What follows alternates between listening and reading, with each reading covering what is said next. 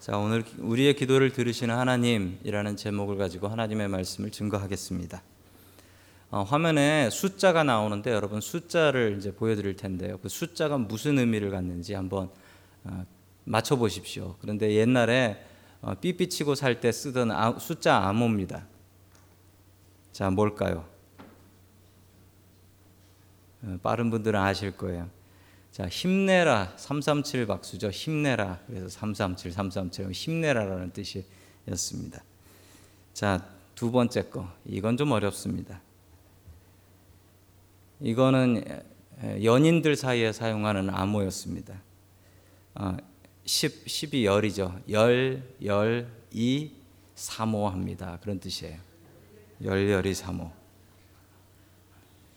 자, 갈수록 어려워집니다. 이것도 어렵습니다. 이건 뭘까요?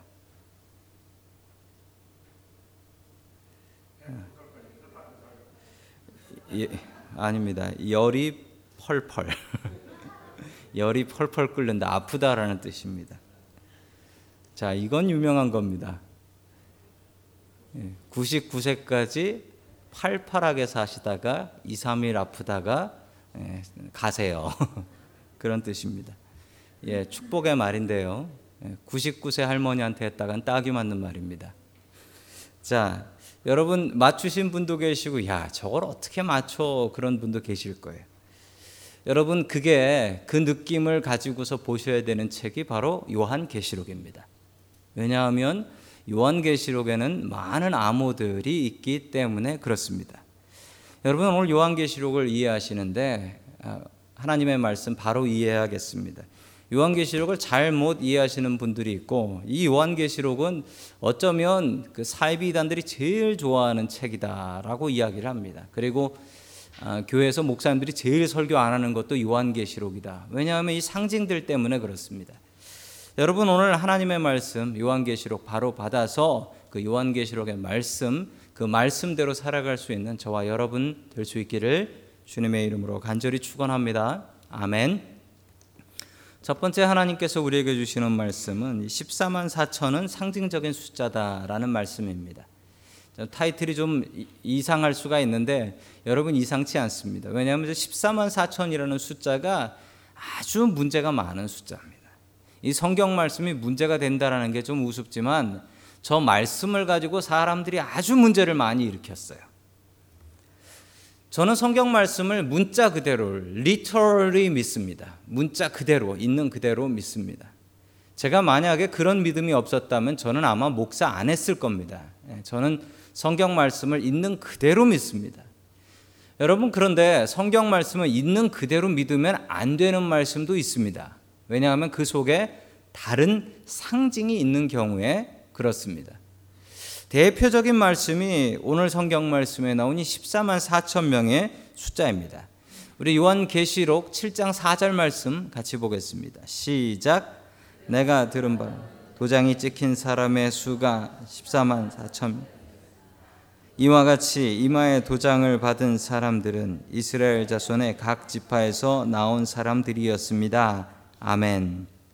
구원받을 사람의 숫자가 얼마라고요? 머리에 인 맞은, 머리에 도장 맞은, 즉 하나님께서 넌 내 거야라고 도장 찍은 사람이 얼마라고요? 14만 4천 명이다라고 이야기를 합니다.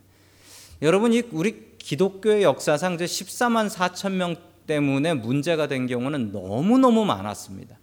시도 때도 없이 뭐 잊혀질 만 하면 이제 14만 4천 명. 그러니까 어느 교파에서 그러는 거예요. 어느 교파에서 14만 4천 명이라고 성경에 돼 있지 않냐? 14만 4천 명이 채워지면 주님께서 언제 오실지 모르지만 14만 4천 명이 채워지면 주님께서 오셔야 된다. 이 말씀을 이루시러. 이거 안 오시면 주님이 틀린 거다. 이렇게 가르친다는 거예요. 14만 4천 명 채워지면 예수님 오신다라는 거예요. 여러분 그런데 이 숫자 때문에 그렇게 문제가 많이 났어요. 얼마 전에 한국에서 실제로 있었던 일입니다. 뭐 미국엔 없었냐고요? 미국에서도 있었습니다. 24만 4천 명 채운다고요. 14만 4천 명 채우는 날 교인들이 모두 다 흰 옷을 입고 기다렸는데 예수님 안 오셔가지고 그날 뭐 정신병에 걸려서 정신병원 실려간 사람들이 그렇게 많았다고 해요. 한국에서 얼마 전에 어떤 사이비 이단 종파에서 14만 4천 명 채우면은 예수님 오신다라고 해가지고 채웠습니다. 그런데 채워질 때쯤에 이, 이 이단 종파의 그 리더 되는 지도자들이 겁이 나는 거예요. 안 오면 어떡하나. 그래가지고 14만 4천이 될 때쯤에 룰을 바꿨어요. 이 14만 4천 명, 이거 크면 큰 숫자지만 이 채우기 시작하면 이게 또 큰 숫자가 아닌 거예요. 채워질 때 되니까 룰을 바꿔서 14만 4천 명은 교인의 숫자가 아니라 리더의 숫자입니다. 라고 바꿔버렸어요. 왜냐하면 이랬는데 안 오시면 그때는 어, 쪽박 차는 거니까요. 망하는 거니까요. 14만 4천 명 이거 채운다고 집 나간 사람 그렇게 많고 또 집 팔고 가정 파탄 난 사람 그렇게 많습니다. 여러분 이 숫자 하나가 정말 사람의 인생을 바꾸네요. 여러분 그런데 살짝 그 다음 절만 봐도 이 숫자가 real number가 아니라는 진짜 넘버가 아니라는 것을 아실 수가 있습니다. 우리 그 다음 절인 5절 말씀 같이 봅니다. 시작. 도장이 찍힌 사람은 유다 집 1만 2천 명이요. 루벤 지파에서 1만 2천 명이요. 갓 지파에서 1만 2천 명이요. 아멘. 자, 어떻게 14만 4천 명이 나왔는지 설명하는데 한 지파에서 1만 2천 명을 뽑았답니다. 그래서 유다 지파에서 12,000. 쭉쭉 나간다는 거예요. 이렇게 지파가 몇 개가 있냐면 12개가 있어요. 자, 계산이 빠른 분들은 계산하실 수 있죠? 12 곱하기 12는 너무 과한 걸 여쭤봤나요? 구구단엔 안 나오죠? 예, 144입니다. 그런데 10만 2천이니까 1000을 곱해서 14만 4천이 되는 겁니다. 여러분 그런데 정말 14만 4천 명만 구원받는다고 하면 여러분 저 성경 말씀을 보세요. 성경 말씀을 보시면 성경 말씀에 유대인 중에 유다 지파, 르우벤 지파, 갓 지파 그래서 열두 지파인 거예요. 그러면 우리가 유대인입니까? 우리가 어느 지파에 속해 있습니까? 우리는 죽었다 깨어나도 저 14만 4천 명에 못 들어갑니다.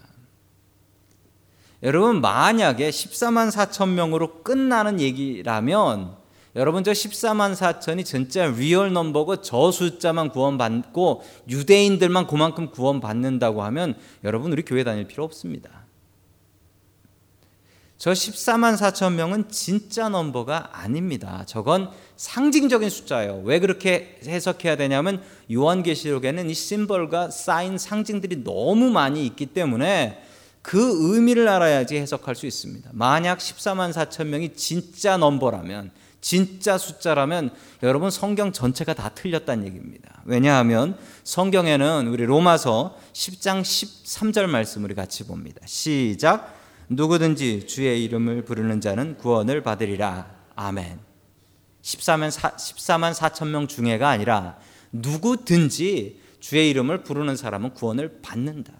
예수님 믿으면 그 믿음으로 구원 받는다라는 얘기예요. 여러분 이게 정말입니다. 성경 전체는 모든 사람의 구원을 얘기합니다. 유대인 아니라도 구원받을 수 있다. 예수님 믿으면 구원받을 수 있다. 분명히 가르쳐 줍니다. 여러분 유대인들 14만 4천 명만 받는 구원이 아니라는 이야기입니다. 그럼 왜 이 숫자가 나왔느냐? 요한이 반모섬에 붙잡혀 가서 유배를 당했습니다. 반모섬은 그에게 감옥과도 같았습니다. 편지를 검열하는 로마 군인들이 있고 그 로마 군인들한테 실제 있는 대로 믿음 지키고 순교해라라고 써서 보내면 로마 군인들이 그 편지를 통과시켜 주겠습니까? 찢어 버리지, 불태우지.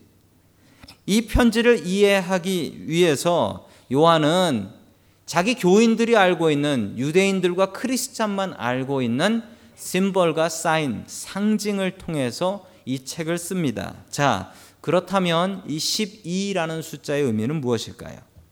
여러분 12는 쉽게 알 수 있습니다. 우리 생활 속에서도 알 수 있습니다.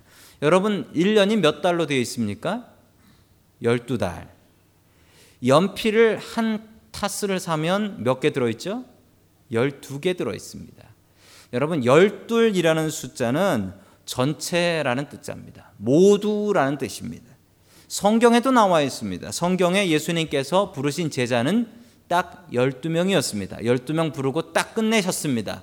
12는 세상 모든 사람을 예수님의 제자로 부른다라는 뜻이었습니다. 이스라엘의 지파가 12지파 있습니다. 12는 전체입니다. 성경에서 12이라고 나오면 아, 전체구나라고 생각하시면 됩니다. 유대인들은 그렇게 생각합니다. 즉 12 곱하기 12는 12가 두 번 나온 거라서 하나님께서 구원하시는 백성의 숫자가 아주 많다라는 얘기입니다. 여러분 당시 사도 요한이 편지를 썼던 이 소아시아의 일곱 교회 얼마나 컸을까요? 여러분 소아시아의 일곱 교회를 진짜 가 보시면 그리고 가 보신 분들의 말에 의하면 당시의 교회는 100명도 안 모이는 교회였다. 고작 해야 10명, 20명 정도밖에 모이지 않는 교회였다라고 합니다. 여러분 그 사람들이 이 14만 4천이라는 숫자를 봤을 때 무엇을 느꼈을까요? 정말 많구나. 지금같이 크리스찬들이 많아서 아니 14만 4천이면 우린 못 가는 거 아니야? 이 생각이 드는 게 아니라 당시 교인들 10명, 20명 모이는 그 교회에서 이걸 봤을 때 이렇게 많은 사람들을 하나님께서 구원하시나. 감탄할 일입니다. 여러분 하나님께서는 수많은 사람들을 구원하시길 원하십니다. 우리가 인정하든지 인정하지 않든지 여러분 천국과 지옥은 분명히 있습니다. 여러분 여기 계신 분 어느 누구도 지옥 가지 않기를 원합니다. 다 천국에서 뵈야 합니다. 여러분 그리고 우리만 가는 천국이 되면 안 됩니다. 여러분 우리가 만나는 사람들, 우리가 아는 사람들, 사랑하는 사람들에게 복음 증거하셔서 다 함께 천국 들어갈 수 있는 주님의 인치심 받은 자 될 수 있기를 주님의 이름으로 간절히 축원합니다. 아멘. 두 번째 마지막으로 하나님께서 우리에게 주신 말씀은 아, 우리의 기도는 분명히 응답된다라는 말씀입니다. 여러분 정말 그렇습니다. 우리의 기도는 분명히 응답됩니다. 그런데 우리가 지치고 좌절하고 기도하다가 쉬게 되죠. 초등학교 다니는 손자가 방에서 열심히 기도를 하고 있었답니다. 큰 소리로 통성으로 기도를 했답니다. 하나님 아버지, 이번 생일날 저에게 자전거를 사 주시옵소서. 이렇게 기도를 했대요. 그렇게 큰 소리로 통성으로 너무 크게 기도를 했습니다. 자, 그 너무 크게 기도를 하니까 할머니 권사님께서 밖에서 듣고 있다 너무 시끄러워서 손자 방에 들어가서 손자에게 얘기했습니다. 얘야, 하나님 귀안 먹으셨다. 왜 이렇게 시끄럽게 기도를 하냐? 라고 얘기하니까 손자가 뭐라 얘기했을까요? 알아요, 할머니. 하나님 귀 안 먹으셨죠? 그런데 저희 아버지가 귀가 먹으셨어요. 안 사줘요. 아버지들이라고 하는 겁니다. 여러분은 하루에 얼마나 기도하십니까? 몇 시간 기도하십니까? 몇 분 기도하십니까? 여러분 몇 번이나 하루에 기도하십니까? 여러분 우리가 식사 기도하는 것 세 번 있겠죠. 그리고 잠시 잠시 틈날 때마다 답답한 일 있을 때마다 하나님 하면서 지나가면서 운전하면서 기도할 때 있지요. 수 없는 기도를 합니다. 이 기도들이 어떻게 될까요?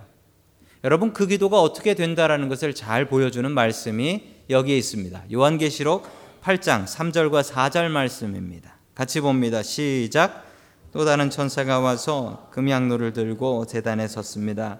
그는 모든 성도의 기도에 향을 보좌 앞 금제단에 드리려고 많은 향을 받았습니다. 그래서 향의 연기가 성도들의 기도와 함께 천사의 손으로부터 하나님 앞으로 올라갔습니다. 아멘.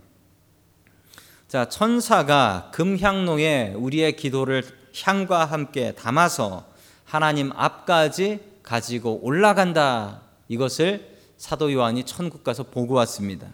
그래서 교인들한테 얘기해 주는 것입니다. 자, 왜 이런 이야기를 하는 것이냐면 여러분 당시 상황을 좀 아셔야 될 것 같습니다. 예수님께서 하늘나라에 올라가시고 곧 오시겠다 말씀하셨습니다. 이 말씀을 믿고 당시 교인들은 시집도 가지 않고 장가도 가지 않고 예수님만 기다린 사람들이 수두룩했습니다. 그런데 예수님께서 하늘나라에 올라가시고 약 60년이 지나도록 예수님은 오지 않으셨고 갈수록 로마 제국은 커갔고 그리고 그 로마 제국은 잔인해져 갔습니다. 로마 제국의 박해는 1부터 10까지, 10차까지가 있었는데 여러분 1차 박해는 여러분들이 잘 아시는 네로라는 황제가 박해를 했었죠. 로마 시내에 불을 질러 놓고 크리스천들이 불질렀다라고 소문을 내고 크리스천들을 잡아서 로마 시내 십자가를 받고 그 십자가에 못 박아 죽였습니다. 그런데 이 네로 황제가 했던 박해는 로마 시내에 있었던 박해였습니다. 그런데 그 뒤를 이었던 이 도미시안이라는 황제가 있었습니다. 저 황제인데 도미시안이라는 황제는 이 로마 제국이 갈수록 커지자 로마 제국을 정치적으로 그리고 정신적으로 하나를 만들기 위해서 내가 신이다. 내가 하나님이다라고 얘기했습니다. 도미니오스 앳 데우스라고 자기를 부르라고 했는데 자신은 주님이자 하나님이다. 그리고 자기의 신상을 만들어서 각지에 세워놓고 그 신상에다가 인사하고 절을 하면 이마에다가 도장을 찍어줬답니다. 이마에다 도장을 찍으면 그 찍힌 도장이 있으면은 시내에 나가서 가게에서 물건을 살 수 있었고 이 도장이 없는 사람은 시내에 가서 물건을 살 수 없었다. 즉 경제 활동 자체가 되지 않았다라는 것입니다. 크리스찬들은 절하지 않았습니다. 아무리 불이익을 받아도 크리스찬들은 절하지 않았습니다. 붙잡혀 가서 죽는 한이 있더라도 절하지 않았습니다. 아, 지난주에 참 안타까운 소식 하나가 파키스탄에서 있었어요. 파키스탄에서 파키스탄에서 어떤 부부인데 어떤 부부가 코란 이슬람 경전이죠. 코란을 불에 태웠다라는 이유로 불에 태웠다라는 이유로 벽돌 공장에서 일하던 분이었는데 그냥 그 이슬람 교인들한테 붙잡혀서 벽돌 공장 벽돌 가마에 넣어서 태워버렸답니다. 재판도 못 받고.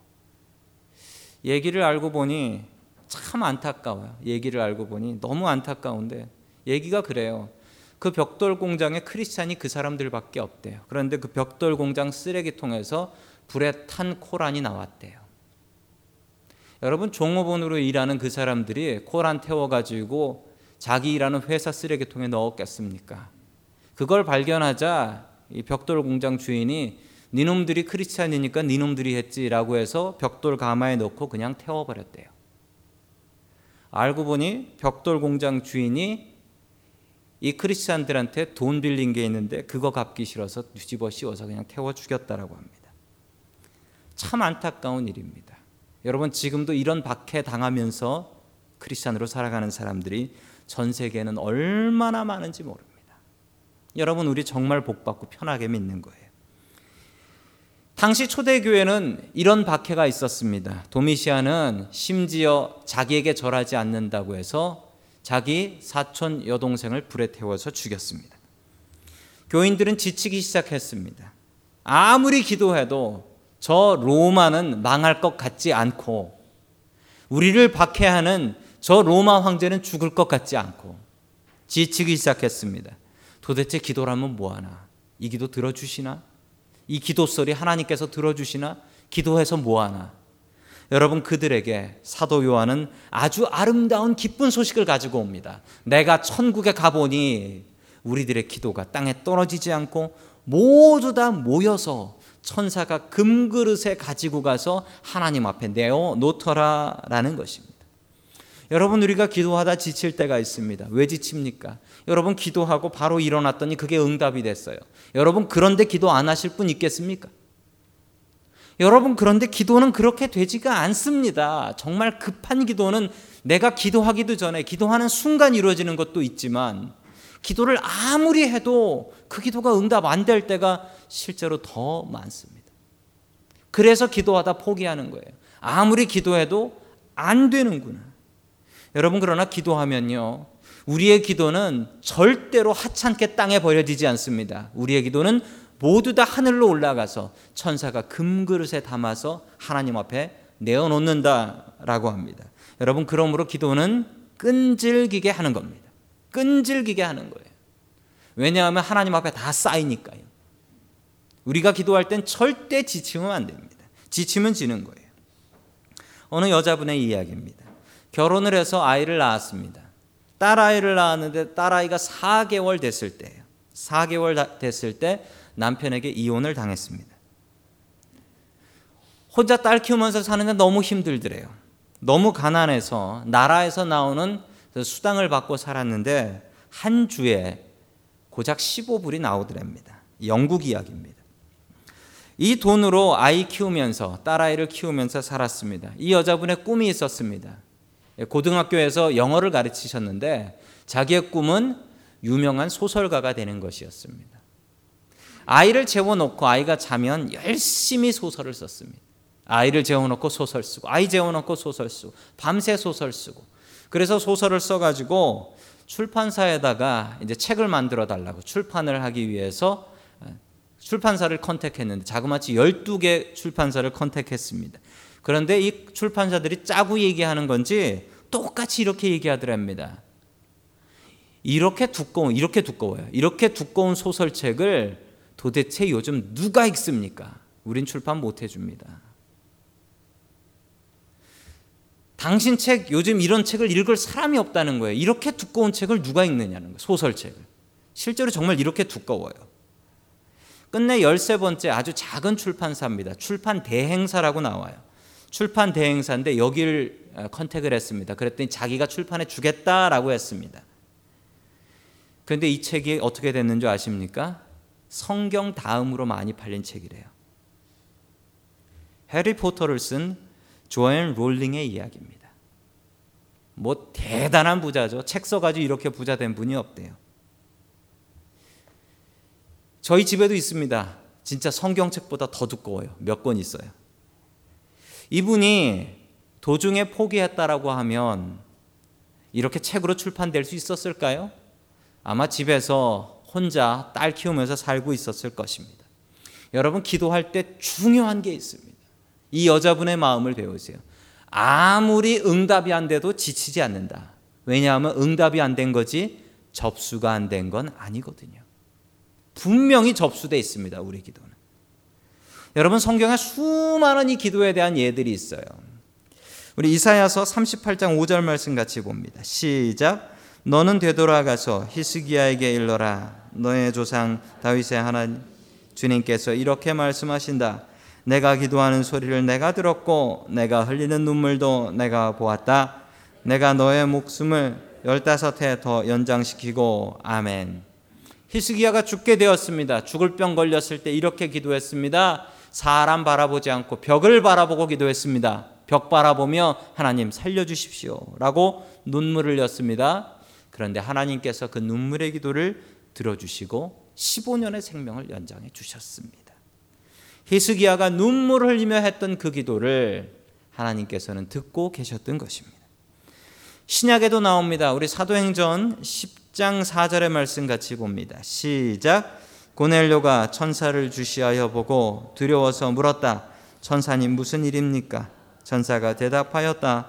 내 기도와 자선 행위가 하나님 앞에 상대해서 하나님께서 기억하고 계신다. 아멘. 로마 군대의 장교인 고넬료라는 사람이 있었습니다. 이 사람은 하루에 꼭 한 번 오후 3시가 되면 하나님께 무릎 꿇고 기도했습니다. 기도하고 있는데 갑자기 천사가 나타났습니다. 고넬료가 더 놀랐습니다. 천사님 웬일이십니까? 그러자 천사가 아주 간단하고 당연한 대답을 했습니다. 네가 기도했잖아. 난 네 기도 소리 듣고 내려왔다. 참 웃기는 상황입니다. 기도를 해놓고 기도가 응답되니까 고넬료가 더 놀랐어요. 아니 어쩐 일이십니까? 네가 기도했잖아. 여러분 기도는 이렇게 응답이 됩니다. 내가 당장 기도한 이 기도가 당장 응답되진 않습니다. 여러분 그렇다고 해서 지치지 마십시오. 응답이 안 된 거지 접수가 안 된 건 아닙니다. 우리가 기도하는 순간 그 기도는 모두 다 하나님 앞까지 올라갑니다. 어떠한 기도든. 그것이 원망하는 기도든지 불평하는 기도든지 한숨 섞인 기도든지 그 기도는 모두 하나님 앞에 올라갑니다. 그리고 정확한 하나님의 때에 이루어집니다.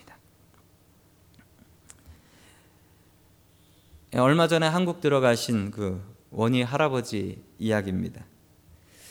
1년 전에 미국 오셔서 세례를 받으셨죠. 처음에 어, 그분 전도하기 위해서 여러분들이 애를 많이 쓰셨습니다. 제가 처음에 만났을 때 참 전도하기 힘든 분이다라는 것을 제가 느꼈습니다. 왜 느꼈냐면 너무 바르게 사셨어요. 너무 바르게 사신 분들은 자기가 죄인이라는 생각을 별로 못 하십니다. 그리고 속으로 이런 생각도 하게 됩니다. 교회 다니는 사람들이 나보다 다 못됐게 살던데 평생 유교를 믿고 사셨습니다. 미국 오셔서 손주 보신다고 손주들 손 붙잡고 교회를 나오셨지만 예배를 드리시지는 않으셨습니다. 그랬던 이분의 마음이 예수님의 말씀을 듣고 변화되기 시작하셨고 세례 교육을 받게 되셨습니다. 제가 그 집에 찾아가서 그 집에서 세례 교육을 했습니다. 아이 보셔야 된다고 하셨어요. 예수님 영접하시고 작년에 세례 받으셨습니다. 그런데 한국 들어가시기 전에 몇 주 전에 제가 그 집에 가서 어, 이야기를 들었는데 그 따님 있잖아요. 따님. 따님의 간증이 제 마음을 울렸습니다. 뭐라고 이야기했냐면 이렇게 얘기했습니다. 아빠, 내가 아빠 전도하기 위해서 평생 얼마나 울면서 기도한 줄 알아요. 아빠 전도하기 위해서 내가 얼마나 울면서 기도한 줄 알아요. 제가 세례 교육 열심히 시켜서 영접한 줄 알았는데 하나님께서 그 딸의 기도를 들으셨던 것이었습니다. 내 평생 우리 아버지 전도하기 위해서 그렇게 간절히 기도하고 눈물을 흘렸던 그 기도를 하나님께서 그 딸의 기도를 들어 주셨던 것입니다. 요한은 천국에 가서 분명히 보았습니다. 우리의 기도가 내 팽개쳐지는 게 아니고 모두 다 금 그릇에 담겨서 하나님 앞에 올라가는 것을 보았습니다. 여러분 기도하십시오. 그리고 기도하고 지치지 마십시오. 하나님께서는 우리가 원하는 때, 우리가 원하는 것을 주시지는 않겠지만, 하나님께서 가장 맞다고 하는 그때에 내가 원한 것보다 더 좋은 것을 주시는 분이십니다. 우리가 기도하여서 하나님 앞에 응답받는 아름다운 믿음의 사람들 될 수 있기를 주님의 이름으로 간절히 축원합니다.